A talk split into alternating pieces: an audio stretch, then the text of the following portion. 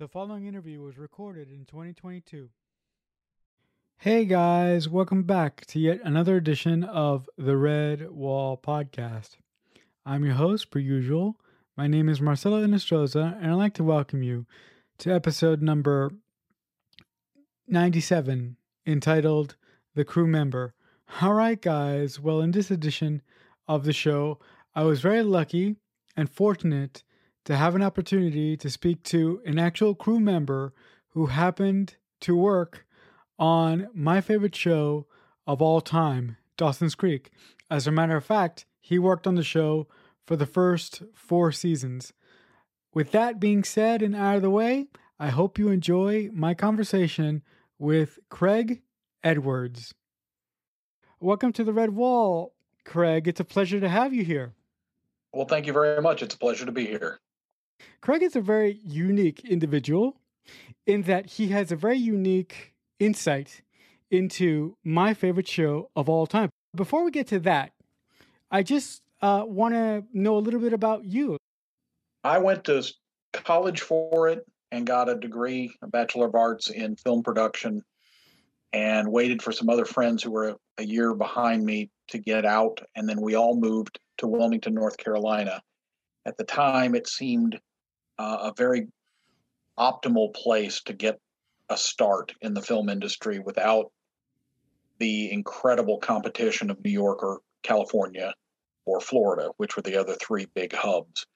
And Wilmington was coming back from a period, it had been a, a major hub in the 80s with Dino De Laurentiis, and then it kind of died out when he lost the studio. But Carol Carolco, the company that made Total Recall and the Rambo movies, bought the studio in the late 80s. And by the early 90s, when I moved down, um, it was picking back up again, and there were there were productions happening here.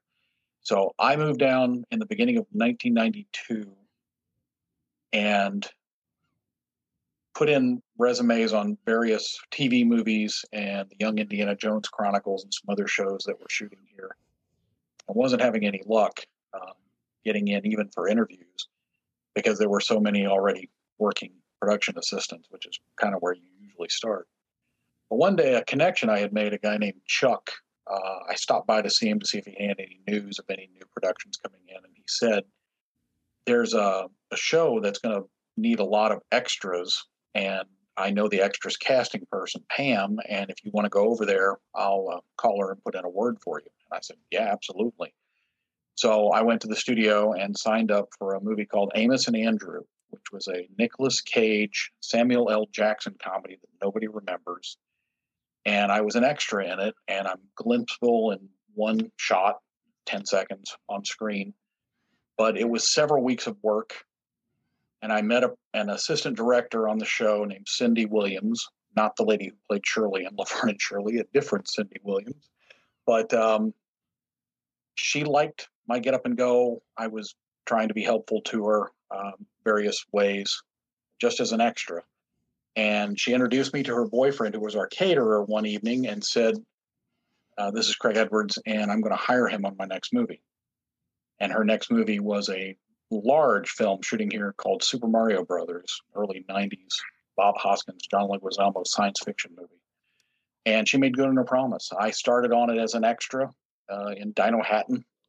And then um, that show ran over so many weeks because it was a crazy movie um, she had the opportunity to finally hire me. And I ended up doing several different units working as a production assistant when one would no longer have need of me. One of the other units would, would keep me on.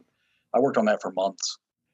And that got me in. And that's all it really took. Once you got in and I knew some people. Always to come down to Wilmington just to be an assistant, or were you like intending to, like, I want to be an actor? No, no, I never really. Uh, I, there's a ham in me that you know. Um, I've appeared in a few things, but it's I've never wanted the competition, and I've never had thick skin enough to be able to take the the criticism that can come um, when you're trying to be an actor.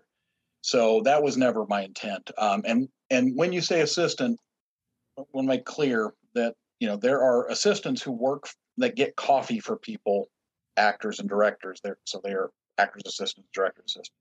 But what I'm talking about is a whole different ballgame because a production assistant is one of the minions of the assistant directors. There is a huge difference between director's assistant and assistant director. Uh, director's assistant, like I said, gets coffee and runs errands. The assistant director, though, runs the set for the uh, for the director. So the first assistant director spends the pre-production time scheduling out what's going to shoot, when, and sets that all up and, and lays out the schedule. And then when the show starts shooting, he goes to set and runs the set. So he comes in, runs the safety meeting in the morning, gets the rehearsal going. Now the director does his part of that, of course, you know, uh, doing the actors, you know, interacting with the actors for their performances and talking with the director of photography about where the camera should go and all of that. But around that, the assistant director, the first assistant director, is keeping everything moving forward and making sure that all of the departments are communicating and keeping that forward train, that motion to get everything in the can happening. So, um, and then the second assistant director is handling the scheduling for the next day and the future days. And there's usually a second, second assistant director who will often run the background. And then there are the production assistants. And I was usually, uh, after the first few shows, uh, either the key set production assistant or the first team production assistant. And by first team, that means that I coordinated the actors through makeup, hair, and wardrobe. So I would be the person that would greet them as they got out of the van in the morning. I would tell them, hey, you're needed in rehearsal immediately, or you should go get your wardrobe on, or you should go sit in the makeup chair, whatever it was. Um, so, you know, when you say assistant, I just want to be clear that I wasn't, although I was a personal assistant a couple of times to an actor, uh, generally, I was not a guy just running and getting coffee per se. I had a little more uh, responsibility yeah, I never imagined that you were a guy getting coffee.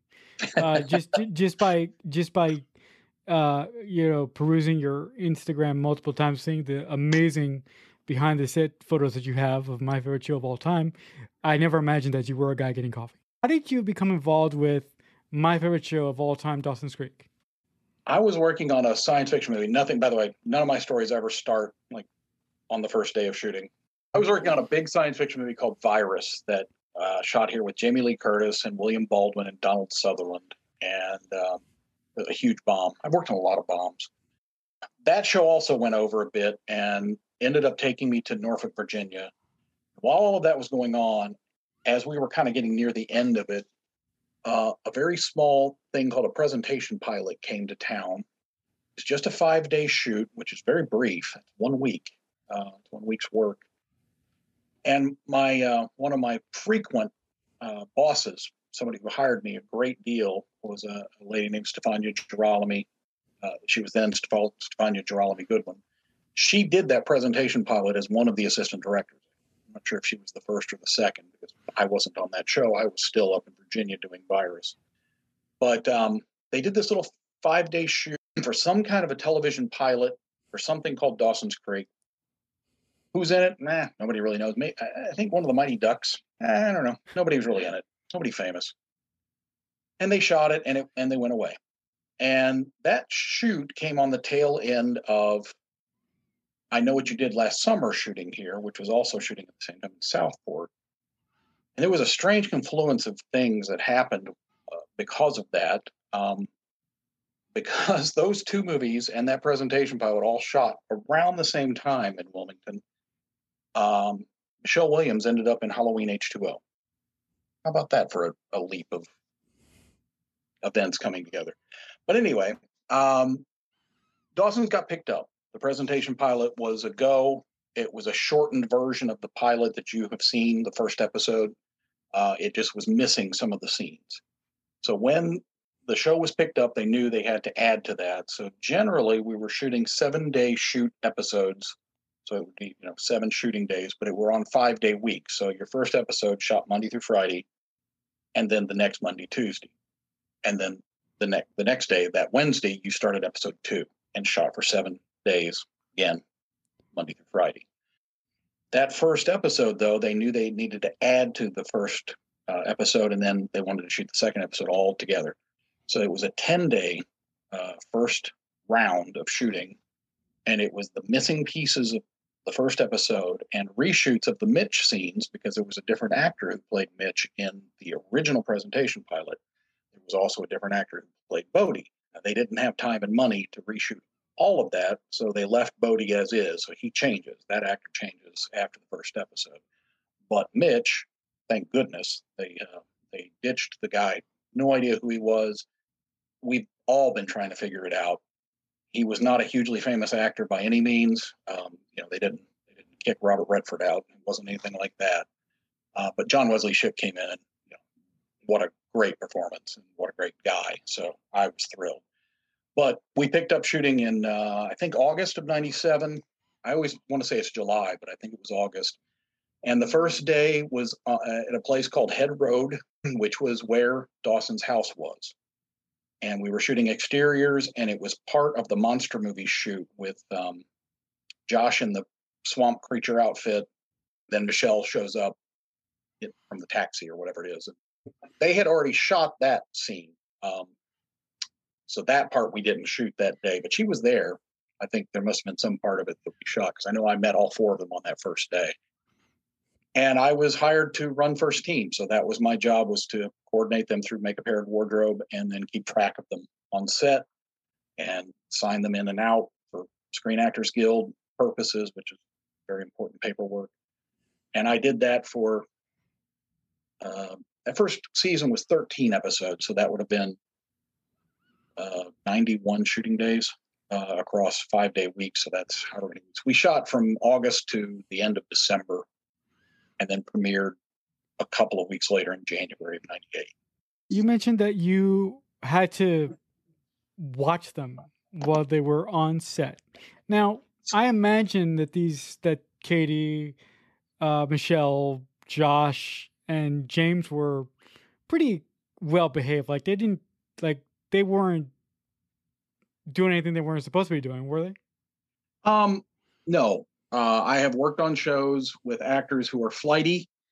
Uh, there's a, a, man, not a very famous man, but he's been in some stuff. His name's Alex Van. And I love Alex to death, but good Lord, that guy could disappear on you. And so it was always, every time he came to work, you just had to hope, you know, he wasn't going to just completely disappear on you. And I worked on Empire Records.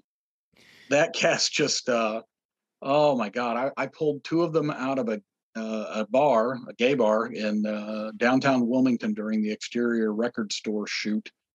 I had lost them, no idea where they were. I was literally running around like a chicken with my head cut off looking for these two actors.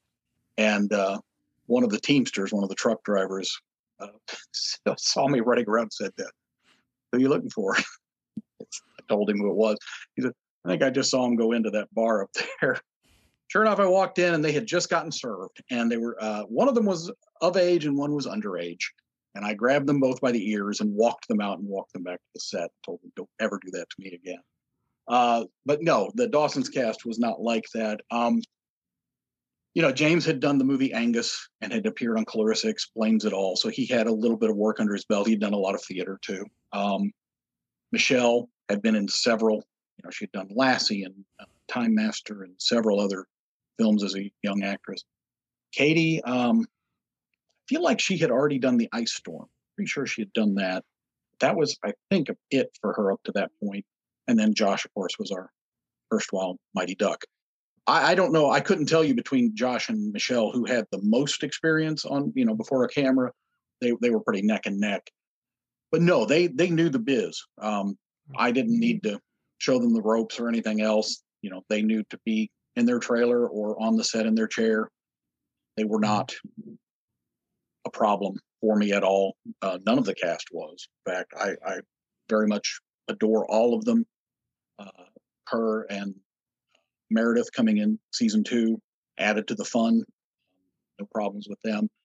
Mary Beth, Mary Margaret, and John as the adults. Uh, Nina, you know, all wonderful to work with. So uh, I adored this cast. I adored the job the 22 episode seasons two, three, and four. I didn't work on seasons five or six for various reasons, but um, those first four seasons and the three that were 22 episodes, you know, that's 154 shooting days. We went from, again, July or August till March, April, something like that. So it was a long season, uh, 14 hour days generally.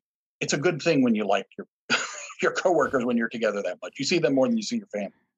As much as I would want to work on set, I'm disabled, so I'm I'm physically not able to work on set. But just hearing you say like, "Oh, we used to be 14 hours," I'm like, "14 hour days? Are you kidding me?"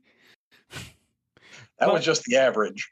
But you know, but like you say, if you like your job and if you like the people that you work with, those 14 hour days are probably easier to deal with when you have when when you're surrounded by people that you like. It's true. Um, I did a TV movie, actress oh. famous for a 70s TV show. One of the Angels, I did a TV movie with her and she was horrible. And it was a tough oh. shoot because of that. I did uh, a Margaret Mitchell TV movie with Shannon Doherty. Oh, Shannon, well, she was a handful, but you know, she, I don't know. It wasn't that bad in, in some respects. Mm. I knew how to deal with her. Uh, I, I kept her in line as best I could and uh, she yelled at me one time, and uh, I folded up like a used map, and she felt bad. But she petered out because she couldn't stay mad at me because when I fold up, I'm like a big teddy bear, and she just she just petered out and said she was sorry and gave me a hug. So you know that's it, you wouldn't have wanted to stand toe to toe to her and, and yell back. That wasn't going to get you anywhere. But if you just you know, act like a whipped dog, that'll that'll you know make her feel bad for yelling at you. So um, yeah, not every show was great. And and you know, you talked about those 14 hour days. I've worked on shows that were 15, 16 on average. I've worked on shows where you hit 18 a fair amount. And I've had for us those 10 years, I had two 22 hour days. Those are extraordinarily hard to work. You mentioned at the start of our little interview here that they had to recast the actor who played Mitch originally. I never knew about that. I always knew about Bodie's character getting recast, but I never knew about the Mitch character. Like, like, did were were you guys aware? Like on the first day, you were like, "Holy shit, we have a problem here. We need to we need to make a change," or or, or did that take like a couple days for you guys to come to that realization? Well, that happened between the presentation pilot shoot, which I wasn't on. Remember, I didn't okay. come until the regular series started. Right. right. But um, they shot those five days just assuming everything was fine. And it was only when they got the footage back and put it all together and they looked at it. And I don't know who said it. I don't know if it was one of the producers, Kevin Williamson, the WB. I'm not sure who had the problem with the guy, but they just didn't think he had the chemistry with uh, Mary Margaret. You you know how passionate the Leerys are, having sex on the coffee table, and he just couldn't bring the heat. Yeah, John you know, got in there and they have a chemistry. You've seen them together, you know, offset, onset. They just have a chemistry and they really lucked into finding him when they needed to replace that guy. So, you know, they didn't they didn't watch that pilot and say we need John Wesley Shipp. They simply looked at that pilot and said, that guy is not who we need. Got to find somebody else. And I don't know much about the process of searching and finding John, but you know, thank goodness they found him because, like I said, it made all the difference. And mm-hmm. reshooting those scenes uh, was very interesting um, because, you know, James was kind of, he had never done anything like that before reshooting something that he had just shot a few months prior. And so it was kind of interesting, you know, to see him finding his way through that performance a second time.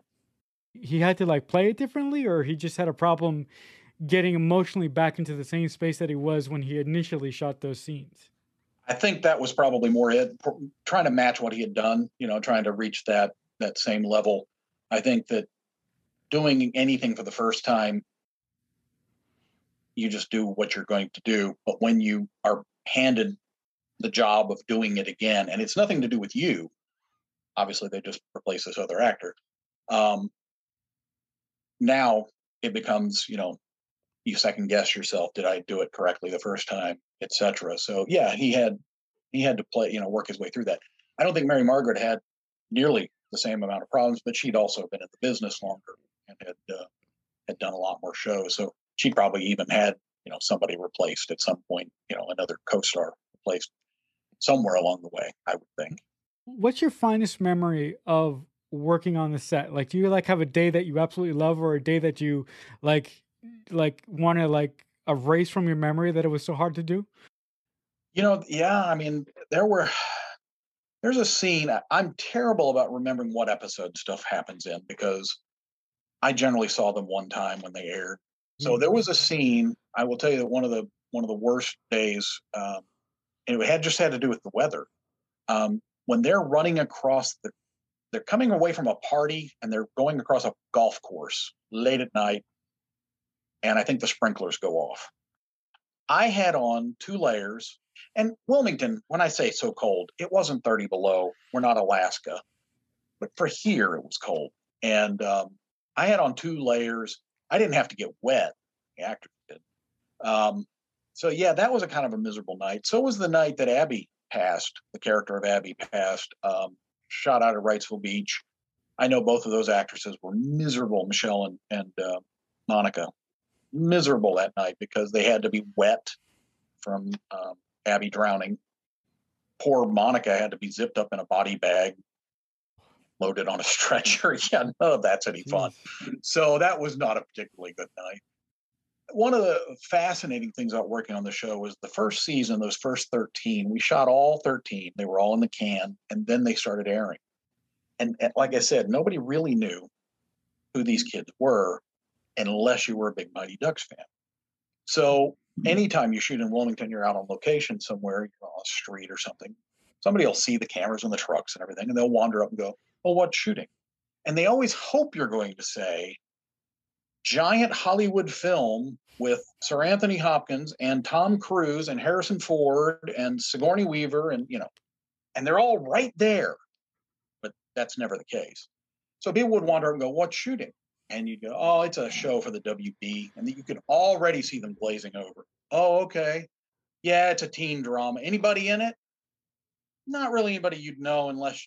Are you a big Mighty Ducks fan? Oh, I saw one of those. I think. We're done. no more problems. They just wander off, be done. So all that first 13 episodes, that's what interacting with the public was like. But then we came back after that first season had premiered in January of 98. We came back in the summer of 98 to shoot season two. And that became a whole different ballgame. From that moment until I left the show, we never didn't have fans, people just crowds everywhere wanting to see these kids. And I remember shooting at the university for the high school. Um, we were actually shooting inside. Uh, it wasn't one of the sets at the studio. It was we were actually at the university and shooting some kind of classroom something there. And it was a very long building. In fact, if you're facing what is the front of Capeside, um, this building would be the one on the to the right of you as you're facing the building that was in front of Capeside High. And it's a very long building that forms that quad. And the crowds were so big that we had to take one of the grips and put a jacket over his head.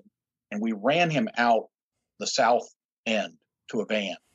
And the crowd just went down there to get to him. And then we really brought the real actors out the north end of the building to the actual van and took them back to base camp in their trailers.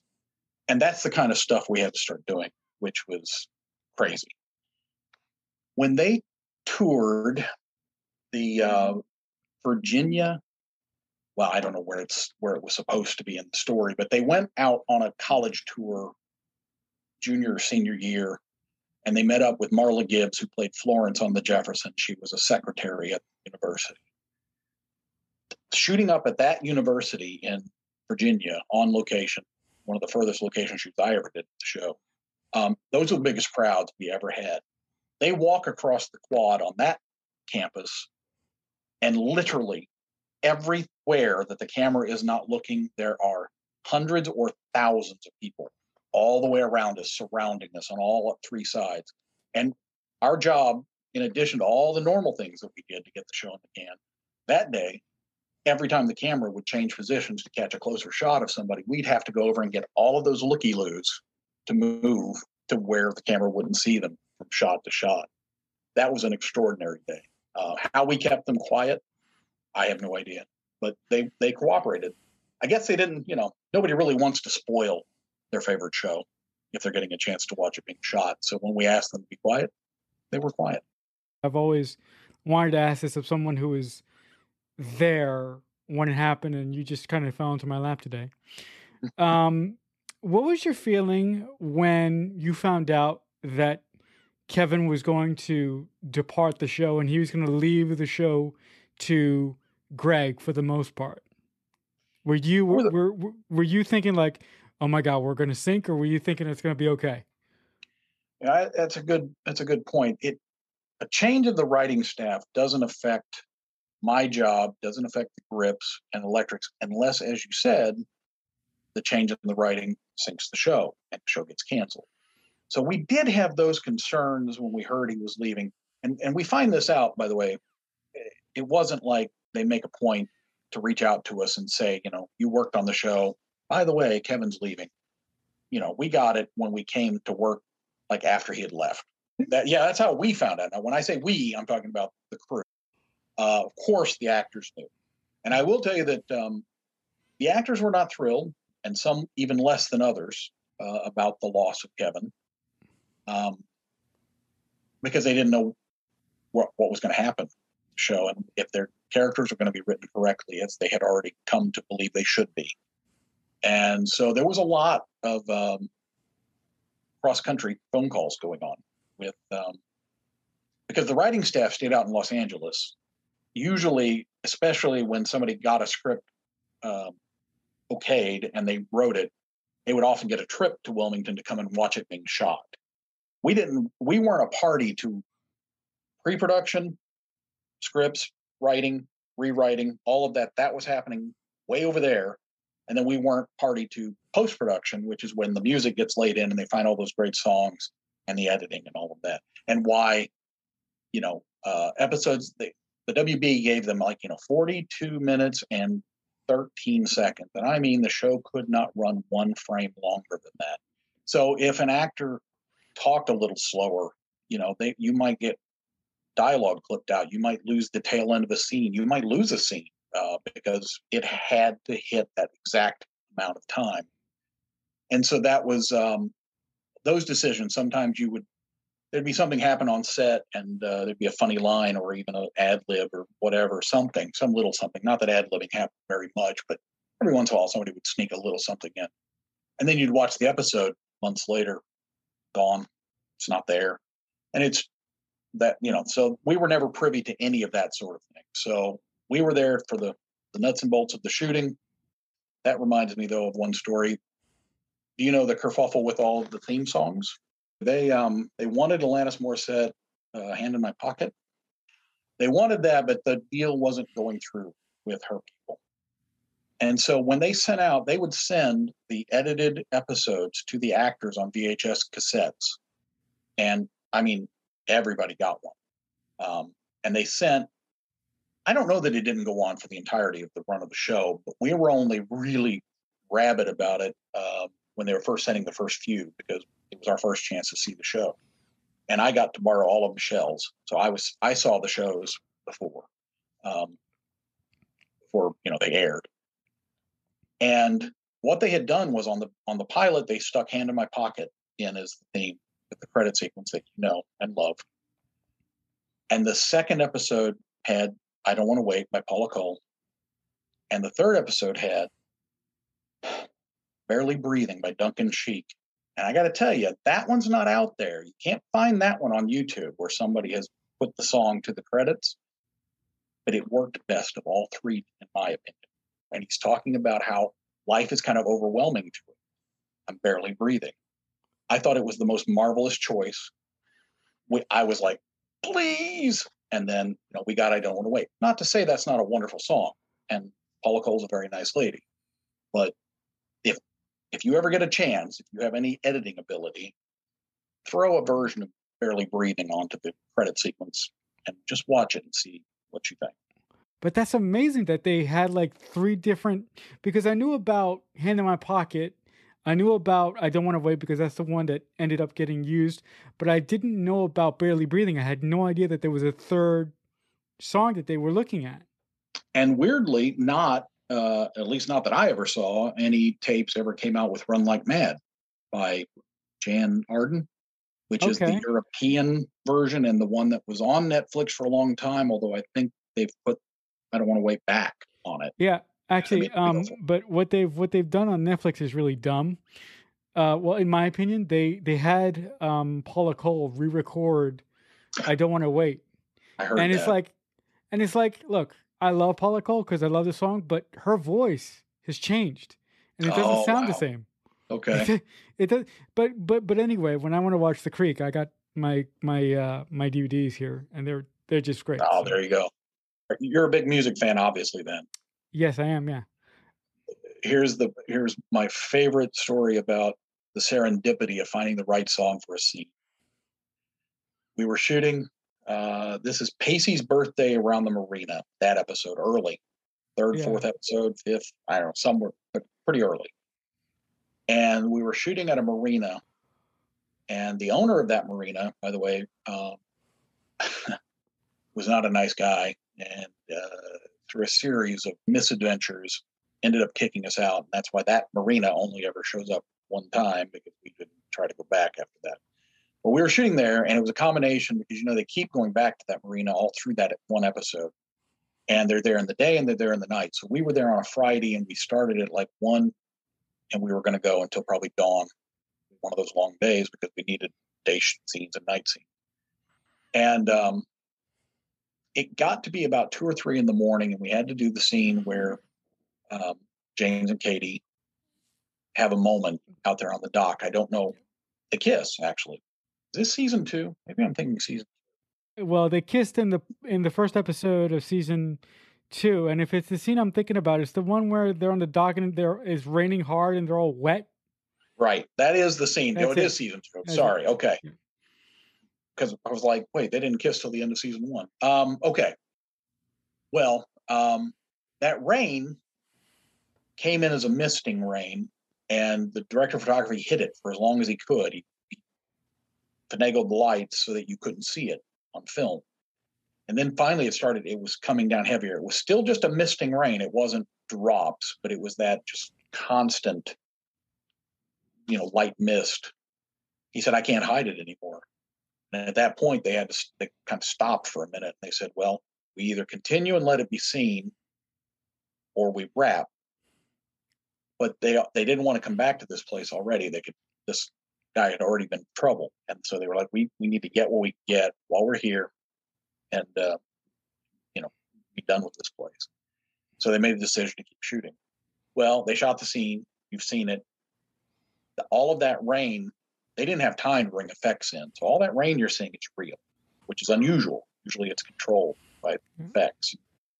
Who could have known that it was going to come down and, and look so beautiful in the visuals? And then they found that song, Kiss the Rain. My gosh, what a perfect song. It's so good. Yeah, it's amazing. And I don't think it's on some of the versions. Like if you watch it on Netflix, I'm not sure that song is there.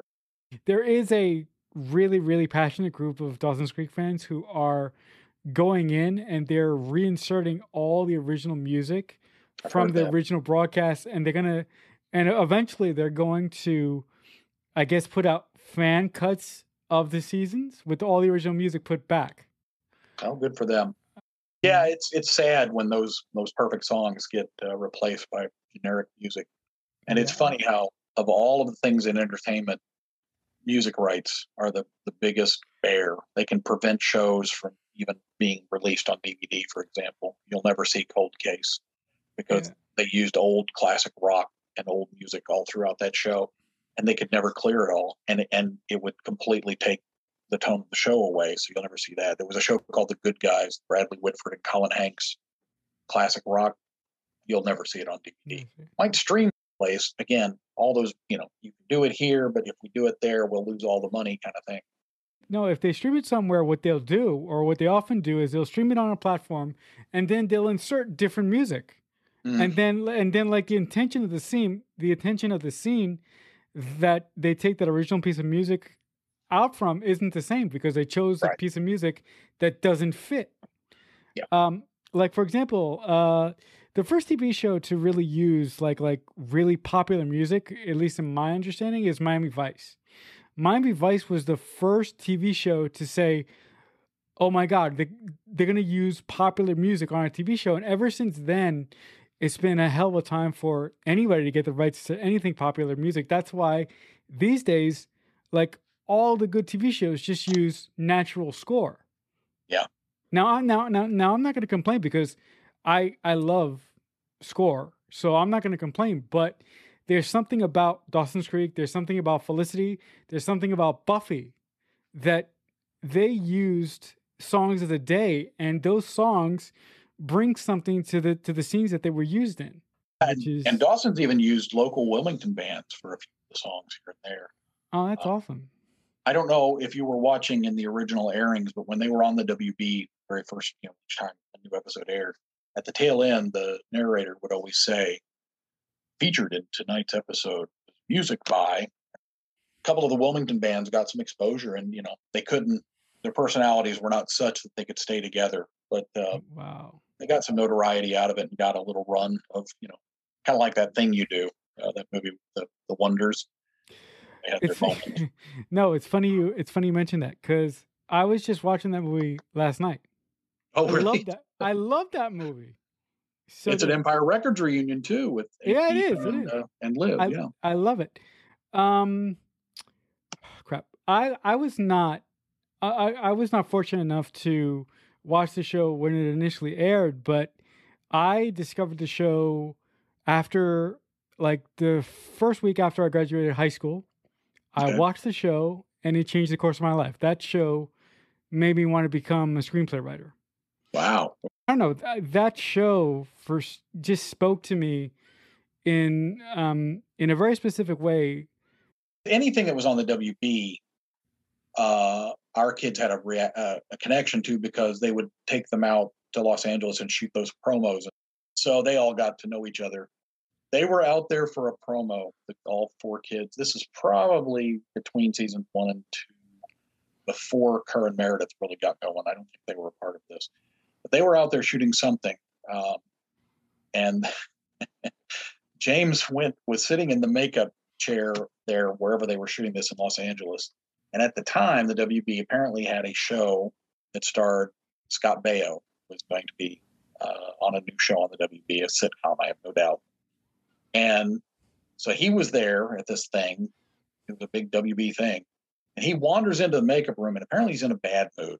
And he sees James and for whatever reason thinks James is the makeup guy and starts like kind of snapping at him about, you know, do this, do that, or whatever. James is like, ah, no, sorry, I'm not really the makeup guy. And he walks out. He's like, I- am just going to get away from this kind of crazy Scott Baio. So he walks out and goes and finds the other three, and uh, they go, "Were you just in the makeup room?" And he goes, "Yeah." Chachi's in there, and he's pissed. And he turned around, and Scott was standing there. Scott was standing there. And they all four just kind of went, just went away and let let Scott rage about whatever he was upset about that day. Out of the core group of actors, being James, uh, Michelle, and Katie, which one was your uh, and Josh, I can't I can't believe I forgot Josh. Um, which one which one was your favorite to deal with, and who was the easiest to get along with? I'm sure they I'm, I'm sure they all were great, but still, they all were. Um, I will tell you, but you have to promise not to tell the others. No, I'm not gonna... my Michelita was my favorite. Okay, uh, hands down. Um, I adore that woman. I would walk across broken glass for her to this okay. day. Um, I liked everybody. Again, that's not saying anybody else wasn't fine and great, good, whatever, but there was a special connection there. Um, you know, Katie was shy. Katie was a 18 year old girl from Ohio when we started. Um, the overwhelming, the fame thing hit her and she kind of withdrew. She drew in. Mm-hmm. Um, James James was um, he was always very wanting the writing to be really good and things. So he had concerns that I don't think the others took to heart.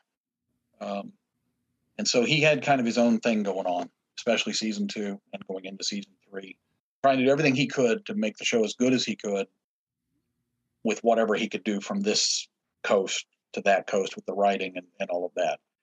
Um, Josh was even keeled through the entire thing. Um, he was a he was the pro of the bunch. Um, he'd been in the business the longest, so he was my go-to guy. When we went out, we would go out on location anywhere. It was always a great thing if Josh was involved in the shooting because if we had too many looky loos and we wanted to get them calmed down a bit, he was always willing to go out and work the crowd and sign autographs and chat with people. Always. There may have been some kind of a scene somewhere along the way in the four years where I didn't approach him for it because he was doing something super heavy and we were on location somewhere. But if that happened once, maybe twice, every other time we were out on location, and look at how much of that show. I mean, there's a lot shot at, at the studio where we had total control, but all those exteriors, you know, we're at the university, we're downtown, we're in Southport, we're here, we're there, Wrightsville Beach, Carolina Beach, we're everywhere. And um, like I said, they were always season two, three, and four, hundreds, dozens, thousands, I don't know, lots and lots of people watching. And so, like I said, to have somebody you could just go, Josh, can you go work the crowd? And that's literally all I would have to say to him. And he'd be like, Where are they? And point me where you want me. And then, and then the great thing about that was uh, one of the the things that I can admit these days. Um, he and I had a bit of a code thing when he got tired, when he had enough, when he had done as much as you know he wanted to do. Um, I don't remember what he would say, but there was something he would say very innocuously, uh, and that was my cue. And then I had to play the bad guy because he didn't want to play the bad guy, and who, who would blame him? You know? So I would then say, "Well, that's it. We got to take Josh back to makeup, or you know, get him back to the set, or whatever," and and bust that up. And um, you know, the girls weren't comfortable doing that. Um, they both had problems with stalkers, uh, and and guys were just creepy, you know, and girls were creepy. Um, yeah, a lot of a lot of people for some reason because they were girls because they were female. There was like this. They would walk up and tell me stories. These these fans would come up and tell me these long, drawn out stories about how they were quite sure that they had made a connection by watching these girls on the screen. And if they could just get in front of them and talk with them for a few minutes, you know, it was going to be the greatest friendship in the history of, of people knowing each other. That's really creepy. Yeah. And so, you know, a little bit of that goes a long way when you're a young actress. So they didn't do nearly as much of that. I didn't ask them to. Um, every once in a blue moon, sometimes they couldn't, you know, it almost had to happen because they were moving around and the right. crowds were right there. So a little bit. And then James, like I said, James was often, um, and I'm not telling tales out of school. Um, James has has battled dyslexia, and so reading a script and signing autographs were two things that were. I mean, he did it like a champ. He wasn't my go-to. Um, Kerr, once Kerr and Meredith joined us, Kerr was real good. Meredith was yet another female, a little more reticent. Although I was walking Meredith to set, we were downtown on Front Street, and we were crossing Market. Uh, I, I remember to this day, and somebody stopped her and said, "You're Andy," and she, she said, "Yeah, that's who I play on Dawson's Creek or something like that." And she said, "Can I get your autograph?" And Meredith said, "Oh my God, this is my first autograph," and she signed it for the or whoever that you know the fan. And all of those kids were great but the things that i've just spoken about you know made my interactions with them you know you it's person to person. Mm-hmm. you know katie she's shy so go to her a certain way. Um, michelle had that connection you know could knock on her door and just you know she got she signed real elaborately early on. And then later, she developed a signature that became an M with a squiggle and a W with a squiggle. And I called that her MOA. MOA. That was that was our code phrase. Like I would, because I would get stacks of photographs from the office, and they would be, you know, have all kids, whether it was four or six, sign these. And sometimes it was to somebody. It was, you know, sign them all to Bobby and other times it was just generic signatures. And um, and I would take the stack and knock on Michelle's door and go, "Can you mow these?" You know that kind of um, interaction was. That's why she and I have that special connection to that level. Um, John and Mary Margaret were great about meeting the fans. Um, Nina very seldom ever shot anywhere but the Potter House, and the Potter House was very controlled. It was almost as controlled as the studio in that it was isolated off of the main road was over there, and then you went up a side road, and then you still had to like go through some woods to get to that house, and and so nobody wandered up. The closest they could get was out on that side street. And so sometimes they would be around there, around base camp, where the trailers were, um, but they couldn't make it in there. So she very seldom ever interacted. Um, gosh, I can't even think. I know she's seen somewhere else. I know she's seen at the high school or something at some point, but um, I'd say 95% of her scenes are at that house. Uh, you you mentioned that after Kevin left, um, James was sort of like the was like the sort of the the keeper of the, the the scroll of the show. Like he was very concerned with dialogue and character motivation and all this stuff. Now, for my money, I was very disappointed when Kevin left the show, obviously, because he's my guy. But for my money, I thought that Greg did the best he could. I thought I I thought that Greg did a great job. Now, I now if if Kevin would have stuck around, maybe he would have done something different here or something different here. But for the most part, I thought Greg did a great job. To agree. Yeah, I, I don't think the show could have ended up in any better hands than his. And I think that there was an interim period before Greg. I think Greg was writing for the show, but he hadn't yet become the showrunner. Um, and I don't remember who was in charge at the time, but I can tell you that the what was going on was the Eve storyline at the beginning of season three, the much maligned Eve storyline, and that one went over so poorly. Poor Brittany Daniel, one of the sweetest girls on the planet, um, just an absolute sweetheart.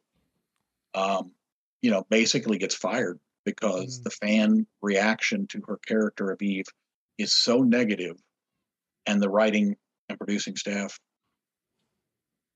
oh oh well we made a mistake and so there was supposed to be an extended storyline with her being jen's sister grams' knowing and that's even why her name is eve because it was short for evelyn which is grams' name because she was named after her and all of this and it was going to culminate in mom showing up from new york and instead they cut their losses and basically you know they i'm not sure how they handled letting Brittany know, but I know she was devastated that she lost the job. And it was through no fault of her. She was playing the role well. Just nobody liked how that role was written. Yeah. And so all of a sudden there was a scene jammed into one of the episodes where James and Josh are coming back from the bus station. Oh, well, you know, glad we could get Eve on that bus. Okay, let's go on with our lives.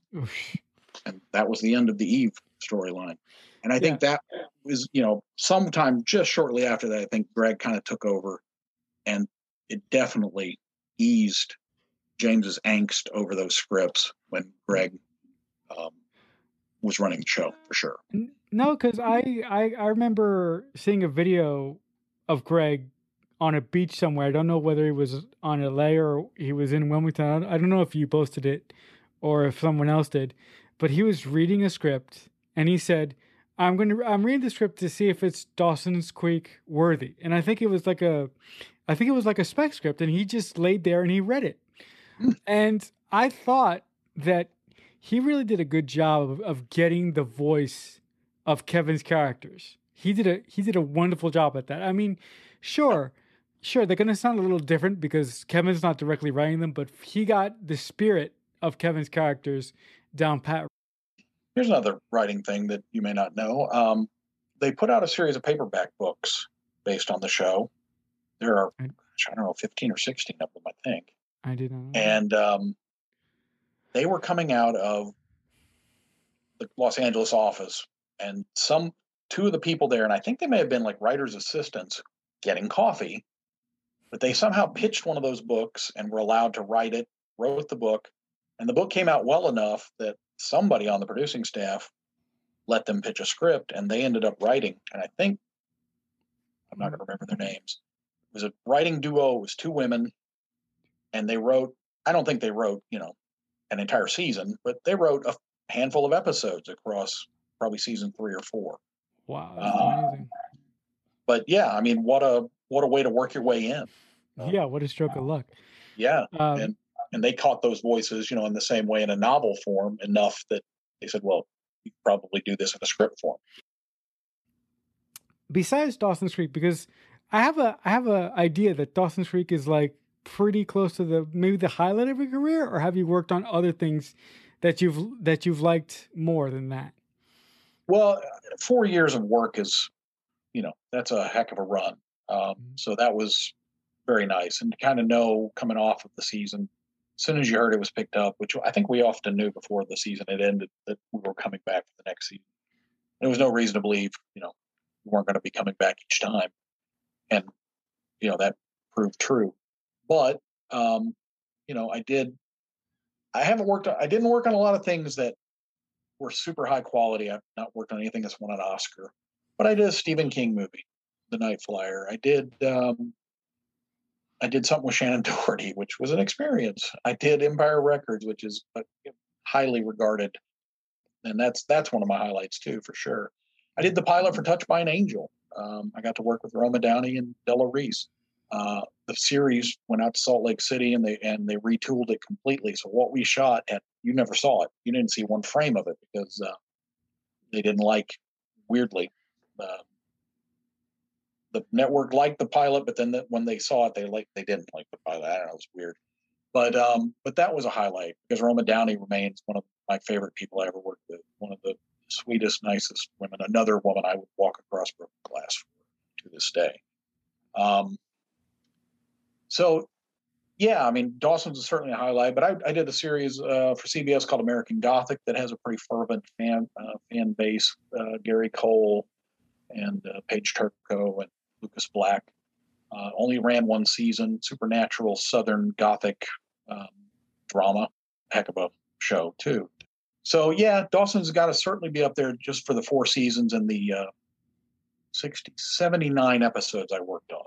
I was really shocked to hear that you worked on the uh, Super Mario Brothers. yeah, because when I was a kid, I loved Mario Brothers, and when the movie came out, I was like, "This movie is the best movie ever." Again, I was a kid.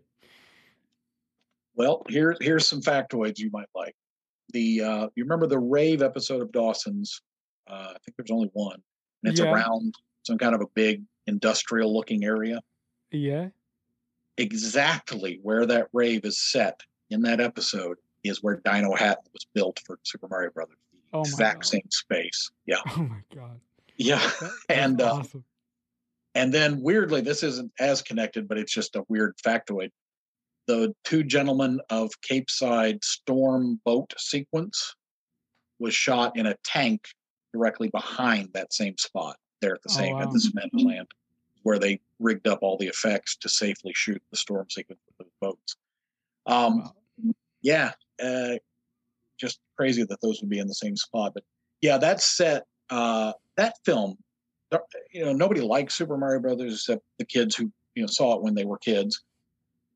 Not a highly regarded film, but um, what an experience to walk onto that set and what you saw. I mean, this was there are a few computer effects in that movie, but not.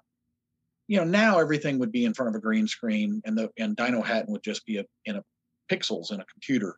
But that was a physical set that, you know, hundred yards. I don't know how long it was, but it went on and it was four levels and most extraordinary set I've ever been on, without a doubt. Wow. And uh, you know, the bar when they go into the Boom Boom Bar, that wasn't another set somewhere else. It was literally where the Boom Boom Bar was there, in, and they just built it right inside that space. And so, yeah, I mean that film. Uh, watching Yoshi, the the dinosaur, uh, animatronic figure, no CGI. Uh, the only CGI they did was erasing the wires that come out of his tail because he had all these cables that worked him. That you know, sucker stood there on set and was physically moving, and they they liked you to interact with him because they gave them more practice working, all of these levers and everything to make him, you know, do what he wanted. So if you talk to him, they just loved that and they would have him react to you, wink at you and stuff. So, you know, all of that. I mean, the illusion of those things, those sets, and the sequence I did on a movie called Radioland Murders, which was a $10 million exercise by George Lucas to see if he could shoot movies in one place and then digitally squirt the footage instead of while waiting for the film to make its way out if they could send the footage digitally because he was all about digital. And it it what it was it was a 10 million dollar experiment that allowed him to gear up the star wars prequels so the movies that came out in 97 99 and 2002 were built off of the bones of this movie and it's called radioland murders had been written in the early 70s by the people who wrote american graffiti and he literally pulled it out of his desk and, and said, slap 10 million on that and let's make that.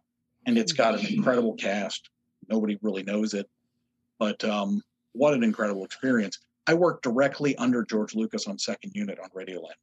So, you know, as a film buff, yeah, just absolutely extraordinary. And watching him have a reunion with Candy Clark and Bo Hopkins from American Graffiti, he brought them in in cameos in Radioland Murders and watched the three of them. They hadn't seen each other since probably 72, wow. three, whenever that was. I mean, say what you want about George Lucas, but that man has done so much for the film industry. It's him and James Cameron in my mind, because Industrial Light and Magic and Lightstorm Entertainment are just two companies that have been at the forefront as far as technology is concerned in the industry, at least in my mind. Yeah, um, THX sound systems and all of that. Yeah, man, yeah. it's crazy. Yeah. But it's crazy that George Lucas would have said, take something so I could just test it out for something else. It's crazy that he would throw that amount of money as something that he. I mean, was he really passionate about the? You would. I mean, he was like passionate about the film, right? He didn't just do it because. No, it was. It was all he cared about was that experimental stuff that he was doing offset. He only okay. directed second unit see how this is all it's, it's amazing we didn't know it at the time none of this was coming out it was only after the star wars movies had come out that it all became clear but he laid out $10 million just to practice for what was going to be the star wars prequels and he directed second unit just so he could get the feel of being back in the director's chair so he could direct the star wars prequels okay and so was he passionate about it no but you know who were, was passionate was the, the production designer who built a radio station set across all of the sound stages in at, at the studio, mm-hmm. and the cast. I mean, that movie's got everybody in it, and um, it, it was it was so much fun because you'd come to work and literally like go to one of the other PAs and say, "Who's working today?" oh, uh, we got Bobcat Goldthwait, and we've got uh, lady from Coach, and we've got you know George Burns, and we've got I worked on George Burns' last movie. Um, oh I worked, you know, Billy Barty's in that movie. Just this cast is extraordinary, and like I said, that it bombed, he didn't care. He laid out that ten million dollars. He got what he wanted from the experimental part of it, and he made those Star Wars prequels, and you know, which was another uh, license to print money for him, basically. Right, right, right. right. And then he right, sells the, the, franchise for four billion dollars. So yeah, yeah, but the yeah, but the brilliant thing about George Lucas is when he uh, initially made Star Wars in '77, nobody thought it was going to be shit, so he kept all the rights. Yeah, so the fact that clever, clever man. Yeah, yeah. So the fact that he kept all the rights, the him keeping the rights helped him build his empire. Absolutely. No, but I guess he must have had like intuition that it could work. Yeah, what advice would you give to someone who wants to come up in the business in your position? What advice would you give to them? What would you tell them to sort of avoid some of the holes that you have may have fallen into in your career? One one of the things I'm seeing of people of late is nobody wants to start at the bottom anymore. They all want to be a writer, a producer, a director. And that's fine if you can engineer an entire shoot and make something of value by all means. But there's there is value to be had in in starting at the bottom and working your way up. And um, so be willing to work for free a time or two, but don't do it forever. Um, you know, intern if they'll let you. Sweep the floors. pick up the garbage, do whatever they want you to do, get your foot in the door, and then show them what you're capable of. I was helping the caterer on Amos and Andrew, that first film I talked about, set up the salad bar for the crew lunch.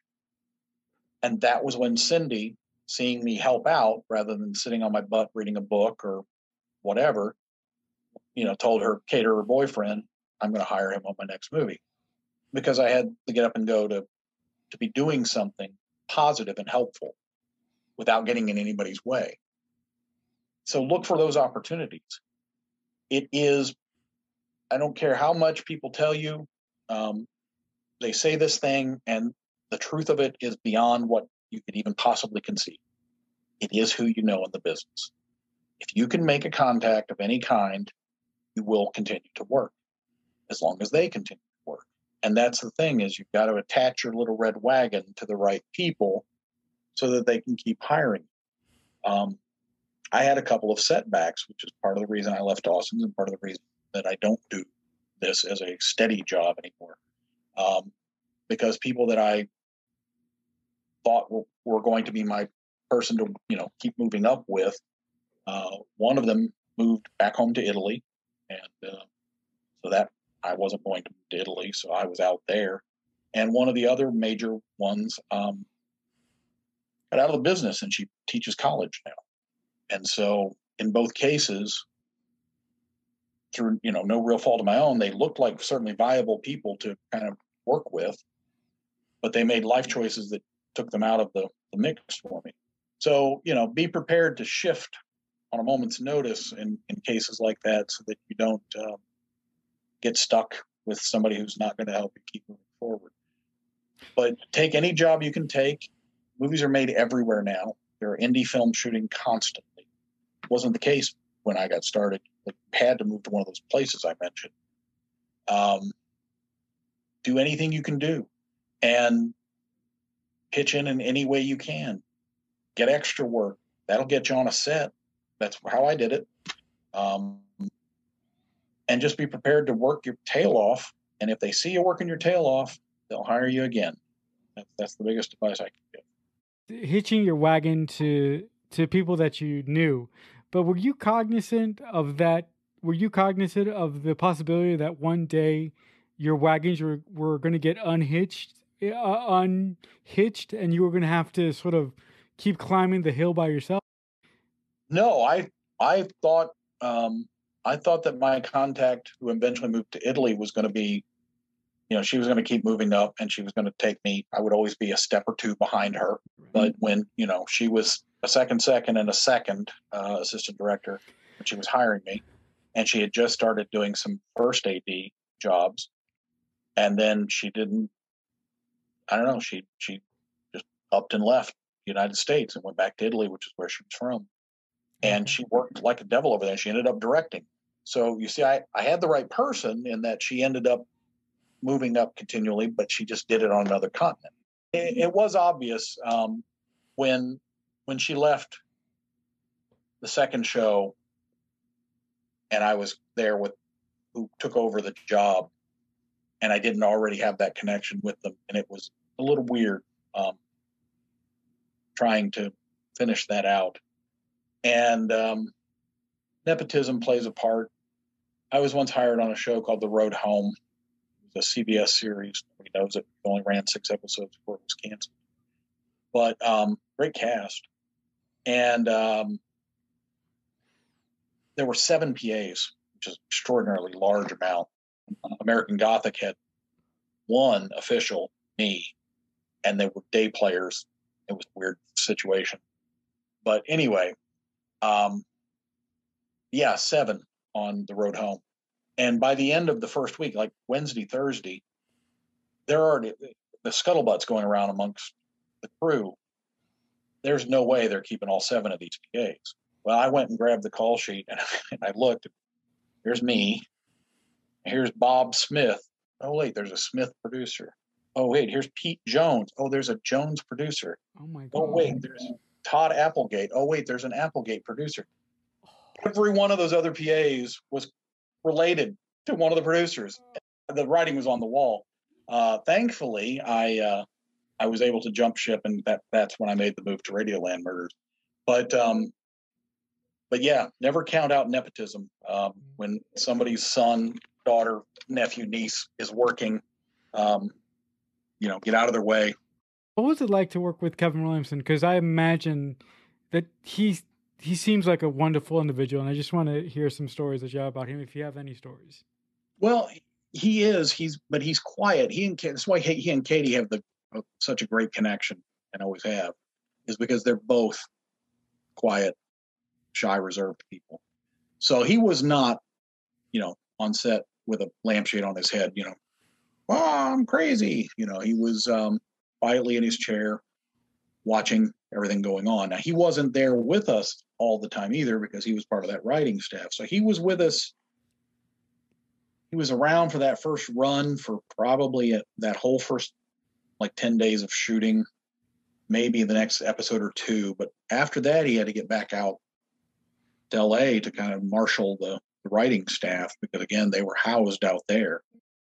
Mm-hmm. So he came back several times and, uh, you know, you see him in some of the behind the scenes videos that Mary Margaret uh, puts out in a lot of the pictures she posts.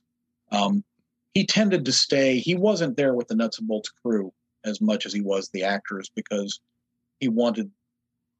They had a connection. They're they're saying his words.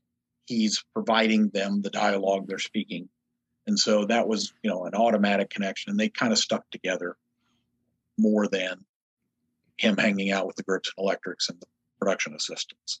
Mm-hmm. So every interaction I ever had with him was very pleasant. He's a very nice man. Uh, I have nothing but praise for him.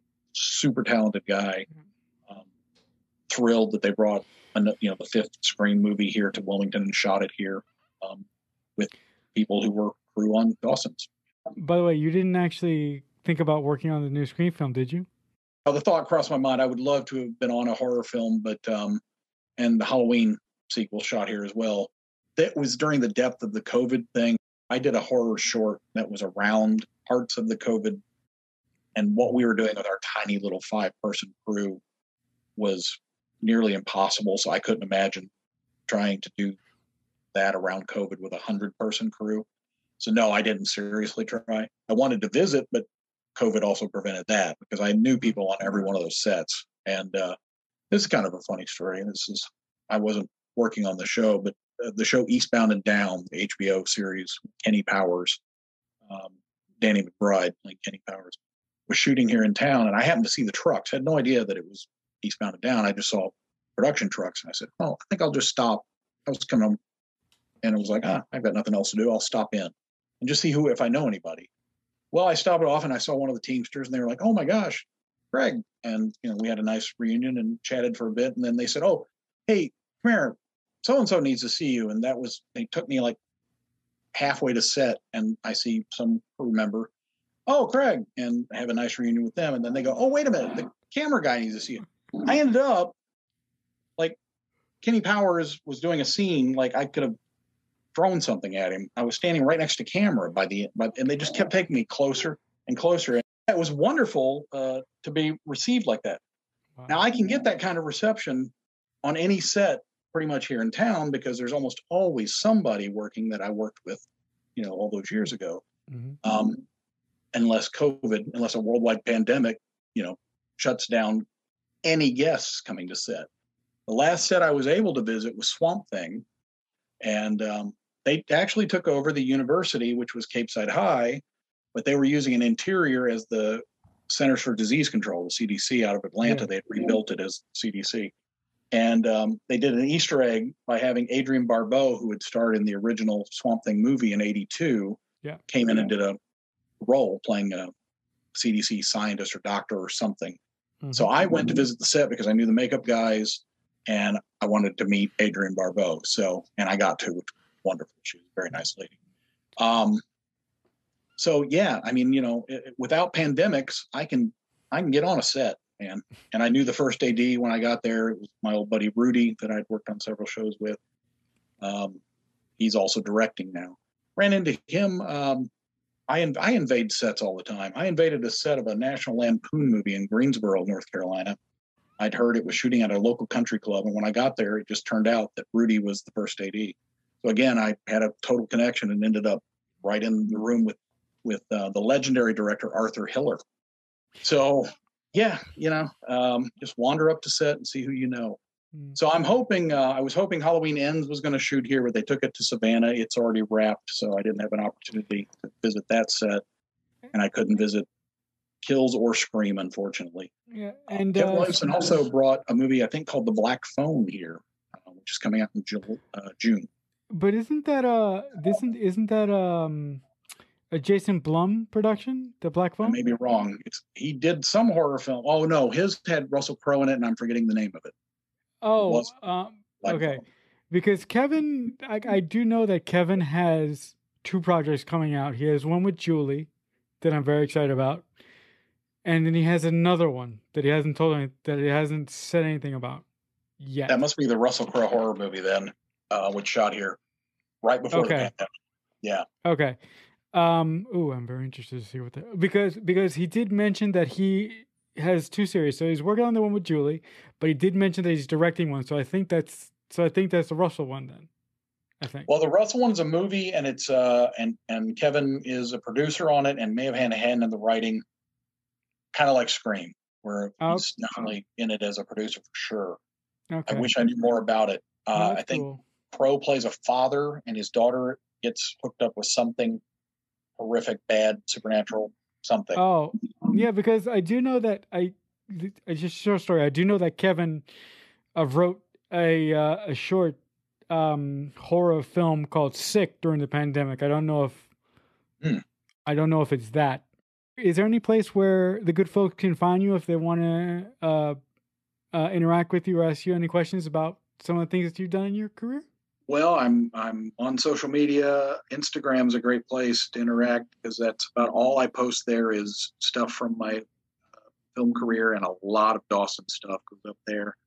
Um, Mary Margaret invited me to Instagram personally, um, and I've been surprised at how often I turn up in stuff that she had shot that she releases. Um, there's a very nice video of me and the uh, some of the cast around a couch. That was pulled out so the oh, camera could get into there for a weekend in the country episode and they opened Potter B&B. Um, so yeah, follow me on Instagram. Uh, I'm on uh, Facebook. Um, yeah, I'm, I'm, I'm part of a Dawson's group on there called Dawson's Creek Obsessed. Uh, if anybody, same kind of stuff gets posted there. But I often I'll answer questions there when people post things, and I post script pages and sides and call sheets and things there as well. But stuff that hasn't made it onto Instagram yet. So there is a little bonus to joining the Dawson's Creek Obsessed group on Facebook. Um, so those are the two places I would say if you're a Dawson's fan and you want to know more about my interactions with that show, those would be the two ways to do it. Thank you so much for being here. I really appreciate it. You're very welcome. Have a good evening. All right, guys, that'll do it for yet another edition of the Redwall Podcast, episode number 97, entitled The Crew Member. As always, I've been your host. My name is Marcelo Nostroza. And before you go today, if you could do me a favor, if you like anything I do here, I would appreciate a comment, a like, or subscribe on whatever podcast service you happen to be listening to me on at this very point in time.